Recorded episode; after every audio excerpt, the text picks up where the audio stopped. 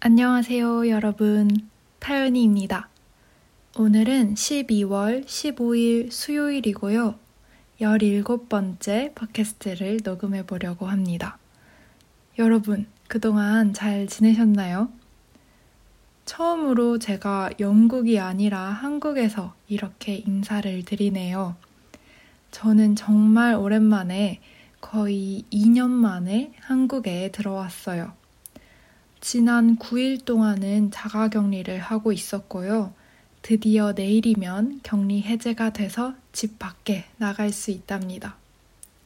코로나가 시작된 후로 이렇게 해외로 이동한 건 저는 이번이 처음인데요. 그래서 새롭게 경험한 것들이 정말 많았어요. 그래서 오늘은 이런 새로운 것들에 대해서 이야기를 해보면 어떨까 싶었습니다. 사실 이번에 제가 한국에 오랜만에 와야겠다고 생각한 이유는 한국의 격리 규칙이 바뀌어서였어요. 음, 지난 9월쯤부터는 백신을 맞고 나서 2주가 지난 후에는 격리에서 면제를 받을 수 있었거든요. 그 전에는 한동안 한국에서는 무조건 2주 격리가 원칙이었는데 저는 도저히 2주 동안 격리를 할 자신이 없더라고요. 그래서 계속 엄두도 못 내고 있다가 드디어 면제를 받을 수 있게 돼서 한국에 올 결심을 했습니다. 우선 오랜만에 비행기 표도 샀고요. 격리 면제서도 신청했습니다. 격리 면제서를 신청할 때도 백신 접종에 대한 증명서, 직계 가족이 한국에 살고 있다는 증거 등 꽤 많은 음, 서류가 필요했어요. 혹시라도 이 면제서를 못 받게 될까봐 정말 꼼꼼하게 확인하고 또 확인한 뒤에야 대사관에 신청을 했고 출발하기 며칠 전에 드디어 면제서를 발급받았습니다. 격리 면제서를 받고 진짜 너무 신나서 가족들 선물을 좀 사려고 할 무렵에 어, 갑자기 한국에서 속보가 하나 떴습니다. 모든 해외 입국자들은 10일 동안 격리를 해야 한다는 그런 기사였어요. 어, 그렇게 받은 격리 면제서가 그냥 종이 조각이 되어버린 거죠. 사실 격리 기간을 생각하지 않고 그때 한국에서의 일정을 짜고 있었는데 갑자기 10일 동안 격리를 해야 한다니 어, 그 소식을 들었을 땐 진짜 너무 속상하고 조금은 슬프기도 했던 것 같아요. 갑자기 모든 그런 의욕을 잃어버린 느낌이랄까요?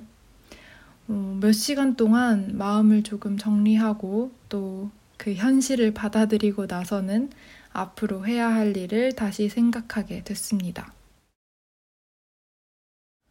어, 우선 처음으로 PCR 검사를 받았어요. 음, 정말 비싸던데요. 그동안 영국에서 신속 검사 키트는 꽤 많이 사용해 봤는데 PCR은 처음이라서 조금 긴장하면서 갔던 것 같아요. 그런데 검사도 되게 빨랐고 어, 음성 결과도 굉장히 빠르게 나와서 정말 다행이었습니다. 그리고 정말 오랜만에 여행 짐을 챙겨서 또 공항으로 갔습니다. 그런데 이때 조금 잘못된 선택을 한 것 같아요. 음, 비행기 시간 때문에 공항에 오전에 도착을 해야 했었는데, 그래서 어, 생각해보니까 정말 일찍 일어나야 되겠더라고요. 잠을 자다가 제 시간에 못 깨면 큰일이잖아요. 그래서 그냥 밤을 새버렸는데 그게 잘못된 선택이었던 것 같아요. 어, 집에서 공항까지 버스를 타고 또 영국에서 독일, 독일에서 한국까지 비행기를 타고 인천에서 광명까지 버스를 타고 또 그 다음 KTX까지 타는 그 일정을 어, 미리 생각하지 않았던 거죠.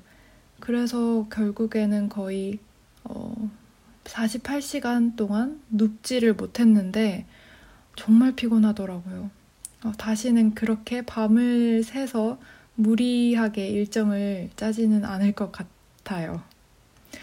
아무튼 저는 정말 오랜만에 국제선을 타는 거였는데 생각한 것보다 사람이 많아서 조금 놀랐어요. 음, 지금이 연말이라서 그런 것 같아요. 그리고 여기저기에서 기침을 하는 사람들도 꽤 많아서 약간 불안하기도 했답니다. 그런데 한국에 도착하자마자 한 첫 번째 검사랑 어제 한 PCR 검사 모두 음성이 나와서 참 다행입니다. 어, PCR 테스트를 할 때 한 가지 영국하고 한국하고 다른 점이 있었는데요. 한국에서는 면봉을 정말 말도 안 되게 깊게 찌른다는 거예요. 영국에서는 약간 쓱이었다면 한국은 정말 푹이었어요. 어, 나중에 출국하기 전에 또 다시 검사를 받아야 하는데 벌써부터 눈물이 좀 날 것 같습니다. 그동안 자가 격리를 하는 동안은 정말 먹고 자고 먹고 자고 그렇게 지냈던 것 같아요. 밖에도 못 나가고 또 걸어 다니지도 못하니까 몸에 좀 힘이 빠지고 기분도 좀 축 처지게 되더라고요. 원래는 방 안에서 틈틈이 운동도 하겠다고 그렇게 다짐했는데 그게 생각보다 쉽지 않았습니다. 뭐 날짜 감각도 시간 감각도 없이 그냥 열흘이 훌쩍 지나버린 것 같아요. 내일이면 드디어 자가 격리가 해제되는데요. 가족들, 친구들, 음, 다 같이 오랜만에 시간을 좀 보내고 싶습니다. 그런데 또 다른 변수가 오늘 생겼어요. 음, 곧 전국적으로 새로운 방역 수칙이 적용되는 방향으로 바뀌는 것 같아요. 아직 정확하게 정해진 건 아닌데요. 아마도 수도권에서는 최대 4명까지만 모일 수 있거나 심하면 2명까지만 가능할 수도 있다고 해요. 그래서 음, 친구들이랑 미리 해놓은 약속이 어떻게 될지 전혀 알 수가 없습니다. 요즘에는 정말 어, 뭔가 계획을 하고 일정을 짜고 이런 것들이 약간은 음, 힘든 시기인 것 같아요.